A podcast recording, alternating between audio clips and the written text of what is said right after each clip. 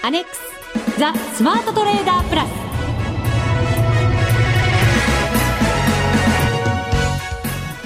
こんにちは内田まさです。この時間はザ・スマートトレーダープラスをお送りしていきます。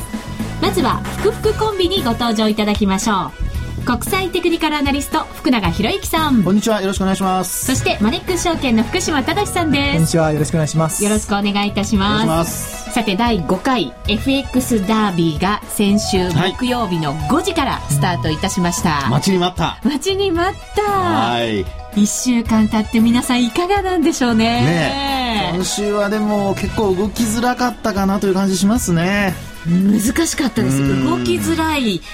読みづらい。やりづらい。千田さんちょっと泣きが。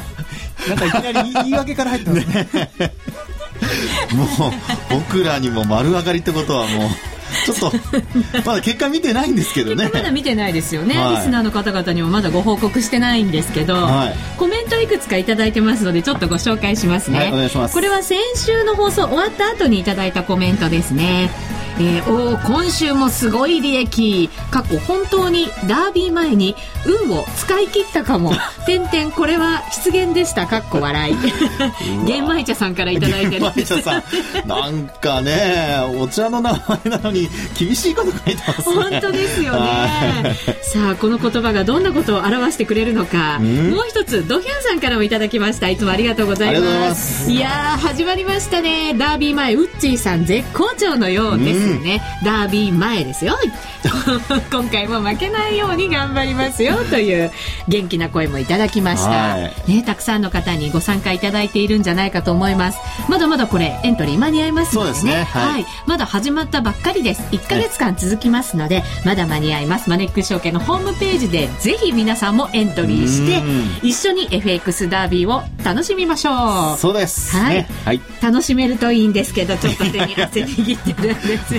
なんか内田さん今日は端々に言葉の端々に何か含みを持たせますね。福島さんからも言い訳から始まってるっていう一言がズバッと入ってきましたからね。いやいやいやいやね、分かりやすいなって。ね本当に、まあ、僕はいつも突っ込むんですけど今日はいつも以上になんか分かりやすいあの突っ込みを入れさせていただきましたが2人で。そうですね、はい、今日は突っ込みどころ満載の30分ということになると思いますので、はい、リスナーの皆さんも一緒に突っ込んでいただければ、はい、別の意味でちょっと楽しめるかなみたいなところですかね、はい、私ちょっと楽しめないですよね。はい。それでは番組進めてまいりましょう。この番組を盛り上げていただくのはリスナーの皆様です。プラスになるトレーダーになるために必要要なテクニック心構えなどを今日も身につけましょうどうぞ最後まで番組にお付き合いくださいこの番組はマネックス証券の提供でお送りしますスマートトレーダー計画よーいドンザ・スマートトレーダー計画、用意ドン。このコーナーでは、スマートなトレーダーになるためのノウハウ、実践テクニックについて教えていただきます。さあ、まずは、ダービー1週間目の私のトレードですね。はい、えー、こちらですね、まだホームページには私のチャートをアップしてないので、はい、番組終了後にアップいたします。ぜひご覧いただける方は、番組終了後にご覧いただければと思います。はい、手元に来ましたね。はい。えー、まずはリスナーの皆さんよりも先にですね、福島さんと福永さんの手元には私のトレードのチャートを、はい、はい、お渡しいたしました。えー、まずは先週のミッション振り返りますと、ユーロ円で勝負せよ、でした。うん、ですね。ダービー直前もユーロ円で勝負してましたので。うん、もう絶好調。ええ先ほどのドヒュンさんのお話のように。そうなんですよ。福島さんから温かいね、あの、引き続き頑張れよという、はい、そんな応援のメッセージとともにミッションいただいたはずだったんですが、はい。ユーロ円、えー、ご存知の通りですね、最初先週の金曜日ぐらいまでですか、結構下げましたよね。今週の月曜日もまだ下げてました。はい。はい。その中でですね、私は、まず売りで、えっ、ー、と、金曜日の日、夕方18時ぐらいに売りで入りました。はい、116円77銭で100万通貨です。で、ここで、えっ、ー、と、売りで入って、で、50銭ぐらい下がったところで、これはもう確実にと思いまして、ええ買い戻しをしました。はい116円25銭でした。ここで52万円のプラス。で、その後もう一回売りで入ったんですね。これがもう結構夜中近くて23時ぐらいでした。はい115円83銭のところで同じく100万通貨売りで入って、で、もう次の日も仕事だし寝なくちゃと思いまして、ええロスカットラインを、あのーして、で、ちゃんと利確ラインも入れてはい寝たんですね。そしたらその後、寝ちゃってからちょっとふっと戻ったところがあって、うんで、実は夜中の2時にロスカットラインに引っかかりまして、116円10銭でロスカットになりました。はい27万円のマイナスです。うんこの時点ではまだトータルプラスなんですよね。はいで、その後月曜日の日に、夕方ぐらいから結構激しく下げてきた時があって、ありましたねでこれ実は私、売りの指し値、まあ、この辺まで来たらもう一回売りで入りたいなという指し値を入れてあったんですね。はいで、えっ、と、番組に出演中にその売りの指し値に引っかかりまして、はい売りで入って、で、逆にその買い戻しのラインまで到達せずに戻ってきちゃったんです。じわじわじわじわと。うんで、その後、ロスカットラインを入れてあったんですけれど、はいなんとなく下がりそうな気がすると思って、これまたいけないですね。ロスカットラインを動かしちゃったんですよね。ただ、じわじわ嫌な感じの戻り方をして、いやいや、戻るはずがないと思って、ロスカットのタイミングをすごく逃してしまって、ロスカットできたのが、えっ、と、昨日ですね、水曜日25日の水曜日の日に、はいやっと115円55銭のところでロスカットをして、はいだいたいこれで100万円のマイナスになったんですね。なので1週間トータルで結果マイナス74万円のマイナスということになってしまいましたう。ーん今回は、まあ、何点か問題があるんですけれども、はい。やっぱりあの内田さんだいぶ平常心を失ってますね。先に、やっぱりスタートダッシュかけたいなと思って、ええはい焦った部分ありましたよね。いや、幸先良かったんですよね。52万円のプラスで。はいで、あと、次の売りのところですね。これ、はいあの、内田さんがもしこのチャートを、まあ今、あの、まあこれからですね、あの、ホームページの方にアップするチャートをご覧いただくと、多分皆さんそんなにですね、えーこのロスカットを入れておくラインなのかどうなのかなっていう。これは逆に言うと、ショート振りたくなるところですよね、これね。ボリンジャーバンドや移動平均線、下向きのはい。ところで、で、あの、まあ、押し返されているところですもんね。そうなんですというよ、ことは、これ内田さん、あの、だいぶ、あの、最初に、えー損失を膨らましたくないというふうに、はいえーまあ、そういう考えから、あの、ロスカットの価格をだいぶ狭めましたね、これね。はい。厳しく取っちゃいました。はい。まあ、それが結果的にですね、また迷いにつながって、えー、まあ、売るのが遅れてしまったと。まあ、朝起きてからですね、えー、3番目の5月23日月曜日の3時半の売りにつながって、ええで、その後ロスカットの幅を今度広げちゃった。そうなんですよ。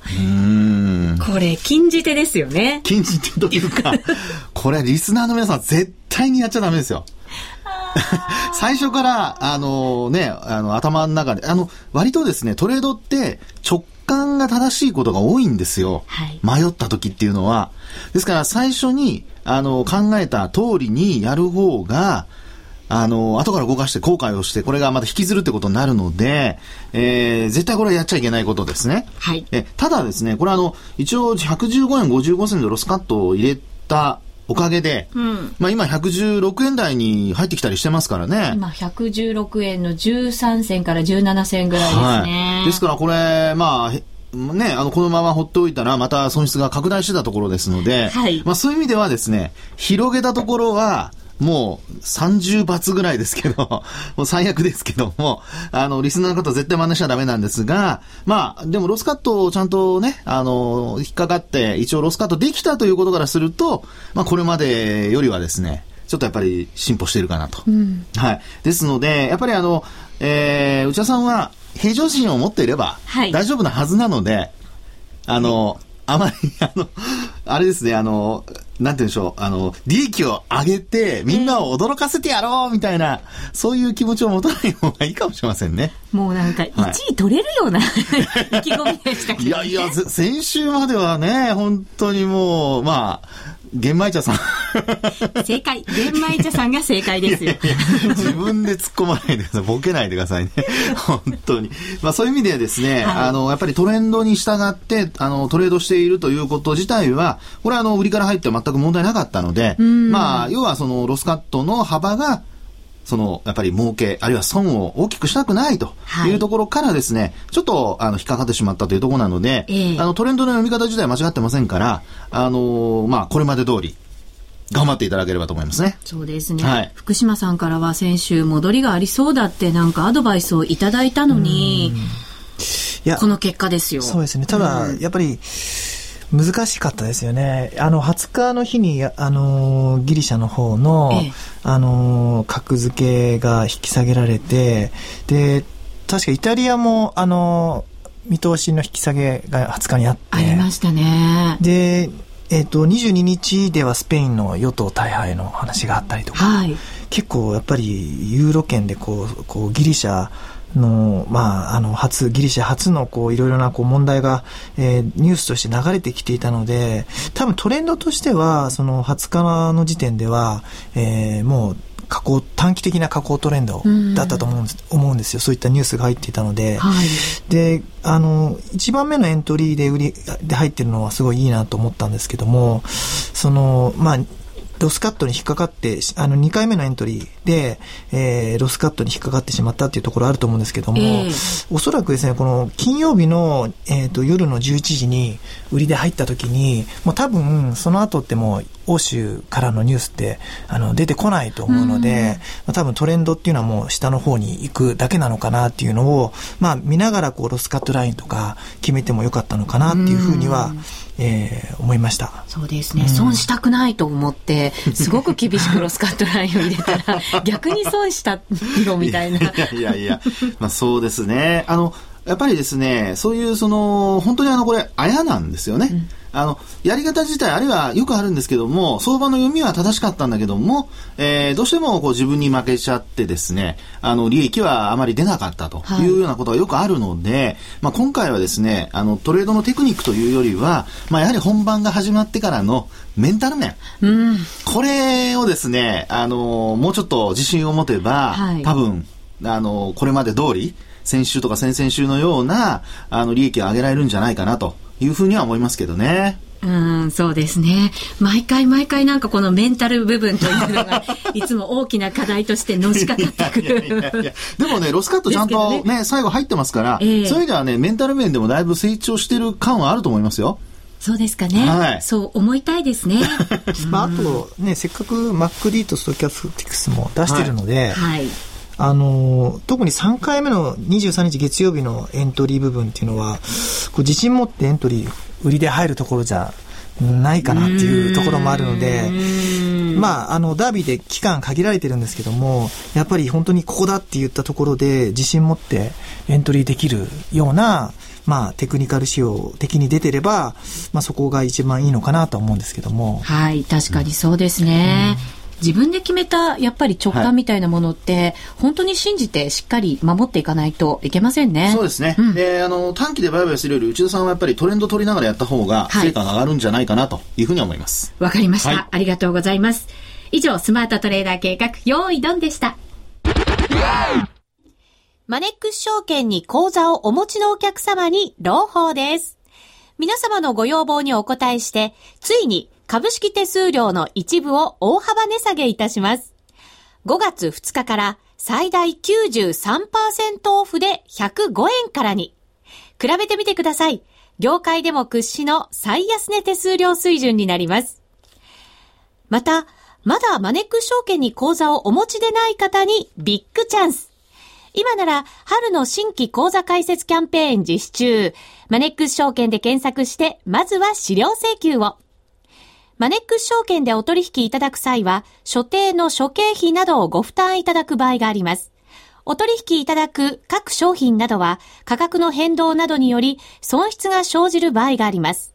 また、お取引いただく各商品などは価格の変動などにより投資元本を上回る損失が生じる場合があります。お取引の前には必ず契約締結前交付書面などをご確認ください。マネックス証券株式会社金融商品取引業者、関東財務局長、金賞第165号。ザ・スマートトレーダープラス。今週のハイライト。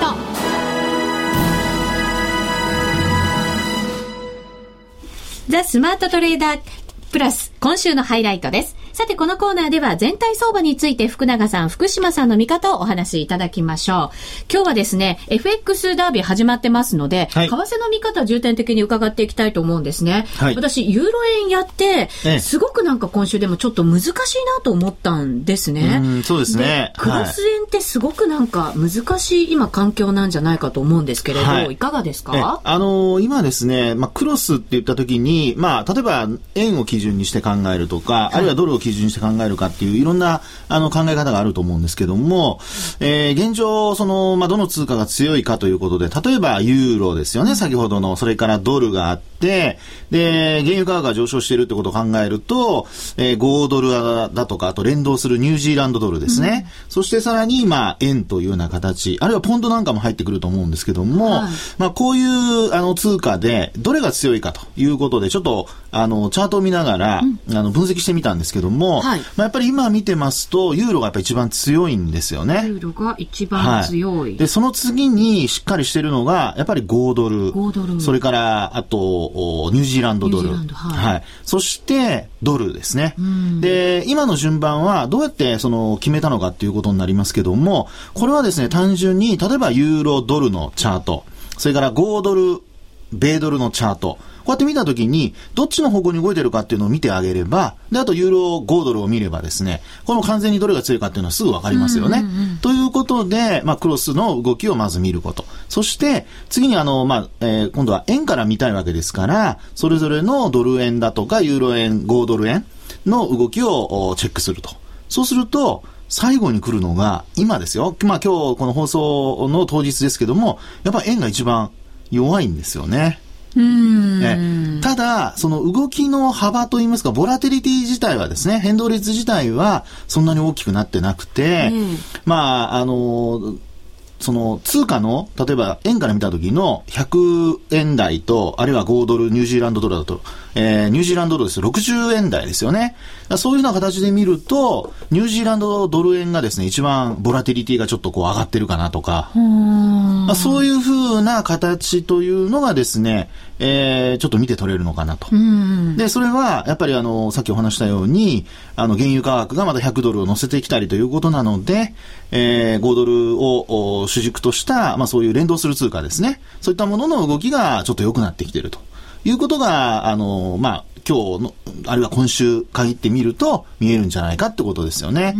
で、あと先ほど福島さんからも話ありましたけども、いろいろヨーロッパでニュースが出てですね、はい、あの、ユーロ動いたんですけど、ただクロスというところで見ると、そんなにその円と他の通貨で円がこう大きく上昇したとか、下落したとかっていう動きにはなっていなくて、ええ、まあこれはやはり、あの、今の段階っていうのは、円から見た何か材料っていうのがないもんですから、やっぱりあの、えー、例えば5ドルが動いたら、それと連動して玉突き状態で、あの、他の通貨も動いていくような、うそういう状況かと思いますね。連動して結構動いてるんですね。そうですね。うん、ですからそういう意味では、やはり、あの、えー、何かしら、円が大きなニュースを持ってこないと、黒線で見た時の通貨、要は円、ユーロ、あるいはユーロ円、えー、それからあドル、ユーロ、あるいはドル円とかって見たときに、ドルユーロは大きく動いても、ドル円がほとんど動かないとか、というですね、そういう動きになってしまうんですよね。ですので、まあ今の状況っていうのは、やっぱりどこの通貨を、やっぱり、あの、まあメインとして見るかと、それから、そのメインとして見た通貨の、やっぱり材料ですかね。まあそのあたりが、こう、いろいろ、えー、大きくこう出てくるかどうか。はい。まあそれによってそのクロスで動く他の通貨との関係が変わってくると。いうふうに考えていただくといいんじゃないかなと思いますね。うん、となると今週はやっぱり日本のニュースってほとんどなくて、ええ、貿易統計ありましたけど、まあ、うん、あれ自体もですね、円安になるんじゃないかと言われましたけど、はい、ほとんど動かず。そうですよね。ね。はい、福島さん、前回の貿易統計の時って結構円売られたんですけど、うん、今回そうでもなかったんですよね。まあ、そもそも、あの、円まあ、今、福永さんおっしゃったように、なかなかこの円が理由、あの、日本のおそういった指標発表が理由で動くことってすごい少なくて、ね、本当にあの、本当に少ないですよね。震災のあれでね、ドンと動いた後はもうやっぱりなくなってますもんね、ほとんどね。うんでもなんか今までってリスク回避って言って円が買われてきた部分あるじゃないですか。はい、だから嫌なニュースが出ると円が買われるんじゃないかって印象ありますけど、ええ、でもなんかこのところそうでもないような感じ。やっぱり日本の国のやっぱり経済の見通しもあまり良くないからってことなんですか、あの、それももちろんあるとは思うんですけど、え、ただその、これまで例えば売られた通貨、ユーロにしてもですね、あの、まあ、今回、直近では利上げを行ったように、まあ、やっぱある程度ですね、あの、出口戦略を探し始めているっていうところに、こう、切り替わってきてますよね。はい、で、アメリカも QE2 が終わると。そうなると、やっぱり日本だけが、まあ、低金利をずっと維持するっていうことになると、やっぱりこれは、あの、消去法的にですね、あの、円の、おまあ、ボラティリティが必然的に低下してくるということになっていくってことなんでしょうね。はい、ユーロ、これだけ悪いニュース出ても、うん、それでもじわじわ上がってくるんだと思いながら、嫌な上がり方だな、なかなかロスカットもしづらいな、みたいな。ショートしたね、内田さんにとっては。そうなんですよね、えー、環境でした。まあ、ただ、これね、あのー、このまま、あのー、まあ、根本的な問題が何も解決してるわけではないので、えー、アメリカにしても経済指標はあまり良くなってませんから、そういう意味ではですね、あの、これ本当にあの、えー、なんでしょう、あの、板が破れて、足をズボって踏み外すと、そこからが怖いので、あの、そうならなければ別に何ともないんですけども、まあそういうところだけやっぱ何かしらね、うん、あの頭の中では警戒しておく。ですから、ロスカットなりなんなりが、あの、ロングポジションを持っている人にとっては、やっぱ必要になってくるということになると思いますけどね。うん、そうですね。福島さん、来週、再来週ですよね。また ECB の会合がありますから、うんね、ここで利上げがあるのかどうなのかっていうことですけど、コメントなんか結構見てると、利上げしそうなコメントも最近すごく目立ちますね。そうですね。だけど、次は据え置きなのかなとは思ってるんですけども、うん、まあ、ただ据え置きの発表があったとしても、はい、じゃあその後の次の月ですよね、えー、まあ断続的にやるような可能性をこう示唆するような発言があれば、えー、またそこでこう上がっていく状況にもなると思いますので、その後のちょっとその発表声明文というか、うん、容認発言が重要なのかなと。うんいうふうに思っております。はい、うん、一応じゃあ今日は円を中心に他の通貨比べてみましたので、はい、福島さんも先週こうボラティリティがやっぱりあるところを狙った方がいいっていうアドバイスもいただいてますから、ね、こうやって比べてみてボラティリティやっぱり大きいところを狙って利益を確保していくという戦略ですね。はい、はい、続いてはこのコーナーです。みんなで参加今週のミッションさあ、第5回 FX ダービーザ・スマートトレーダープラス杯が始まっております。今週のランキングと行きたいところなんですが、ランキング発表は来週からでございますので、はい、皆さん、あと1週間ですね、頑張っていただきたいと思います。私も取り返してきますよ、頑張って。楽しみしてます。はい。はい、ということで、今週のミッション、福島さん行きましょうか。そうですね。あのー、来週は、あのー、来週のミッションはもう実は決まっていて、はい。あのー、まあ、3日金曜日に雇用統計があるので、アメリカの。そうですよ。まあ、米ドル円か、まあ、ユーロドルかなと思ってるんですけども、うん、ドル絡みですね。ドル絡みなんですけども、はい、ちょっとこの1週間、あの、イベント自体はそんなになくてですね、ええ、で一つだけあの、31日火曜日なんですけども、あの、カナダの政策金利発表っていうのがあってですね、はい、実はあの、カナダはあの、まあ、原油価格にすごい連動する通貨として、ね、やっぱりあの産油あの、ね、原油の産油国、大国なので、えー、えー、世界で2位ですから、えー、やっぱりそういった原油の動向にもすごい影響を受けやすくて、でまあ、5月、すごいあの上旬ですごい下げたんですけども、また原油価格が戻ってくれば、あのカナダドルのカナダ買いっていうのもありますので、うん、えー、まあ、ちょっと政策金利があるので、えー、今回、ちょっとカナダドル円で、はいえー、勝負してもらいたいなというふうに思っております。カナダドル円ですね。はい、現在、えー、水準が83円80銭から85銭ぐらいですね。うん、これ、冷やしで今見てるんですけれど、三角持ち合いみたいな感じになってますよ。はい、煮詰まってきた感じの。あの、先週金曜日にですね、カナダの小売売上高の発表があったんですね。はい。これがですね、実は予想が0.7%プラスだったんですけど、はい、実際にはマイナスの0.1%。これは、え、ですから、その、原油価格はもちろん上昇してはいるんですが、えー、政策金利に関して言うと、ちょっとこう、ね、えー、直前に出てる指標自体があんま良くないので、まあ、どうなるかというところでしょうね。はあ。まあ、今、1.0で、まあ、おそらく据え置きだと思うんですけども、まあ、その後のさっき言ったやっぱり容認発言とか声明文で、えー、どういう発言するかですよね。はい、そうですね。これはしっかりとなんか方向性見極めてからやりたいところですね。そうするか、えー、あるいはそれこそ本当に短期で、えー、あの、利益を上げるか。うん、はい、でもこう、煮詰まってきてるからなんかこう、跳ねた方についていきたいかな、できれば。さすがスペキュレーターですね。今はそう思ってるんだ。でも、直感を信じていくんだった。そうそうそうそうですよね、はい、それが一番大事ですもんね。はい。はい、まあ、だけど、やっぱり原油価格と比較的似てますよね。あの、値動きが。うん。あの、WTI のチャートなんか見てますとね、やっぱりあの、100ドル超えてはいるものの、まだ反発鈍いですから、まあそういう意味ではカナダドル円も、まあ、もみ合いというところで、まあ、ほぼ本当に同じという形なんですよね。はい、原油価格も見ながら、はい、もっとアドバイスないですか？あとはですね、あの、25日移動平均線見ていただくとわかるんですけど、はい、これあの、冷やしで見るとトレンドは下向きなんですよね。下向きですよね。えー、ですから、まあ、あの、原油価格、あの、今上昇基調っていうところが頭にありますけど、えー、これ頭が重たくなると、えー、ましてや政策金利、あの、引き上げなかったりなんかすると、まあ、内田さんが想像しているように、どっちかに動く可能性があるので、えー、その場合を考えると、案外冒険してみても、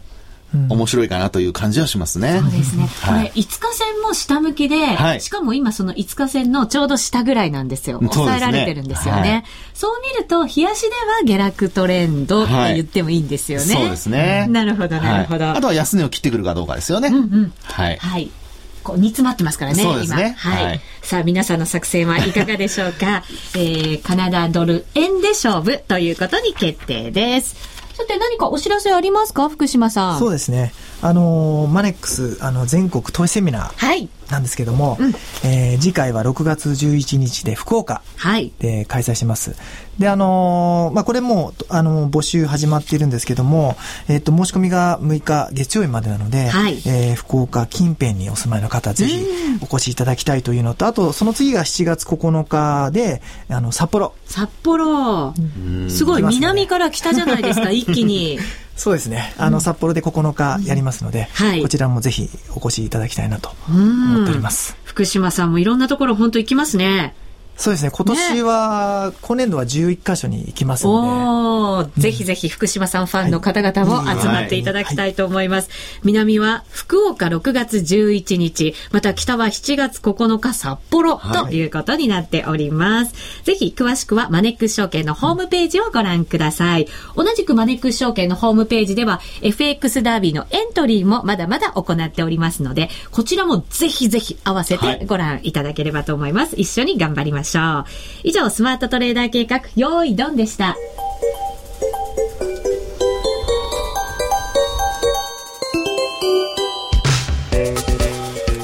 そろ番組もお別れのお時間が近づいてきました。あっという間の30分間皆様お楽しみいただけましたでしょうか？楽しみました。楽しめました、はい、内田さんのおかげで。突っ込んで突っ込んで楽しんだんですね、はい、もうみんなにこれで勇気がまた湧いてきたと思います。そうですね、はい、ダービー序盤ですよ。まだまだ。そうです、うん、ね、始まったばかりですから。はい。内田さんのね、やる気がまた来週にこう燃えたぎってくるかというところですからね。ダブルフック様に突っ込みどころを与えないように頑張っていきたいと思います。いや、ごめんなさい。あの、そんな突っ込みどころが、まあ、リスナーの方には楽しいというところになりますから。はい、内田さん、一つだけいいですか、はい、あの、FX の本番の方なんですけども、はい、今、ユーロ円とあのユーロドルのスプレッド縮小キャンペーンやってるので、はい、あの本番でもしっていう方はそちらをやっていただきたいなと。ぜひぜひ、詳しくはマネックス証券のホームページご覧ください。さあ、それではお相手は福島正と福永博之と内田まさでお送りいたしました。この番組はマネックス証券の提供でお送りしました。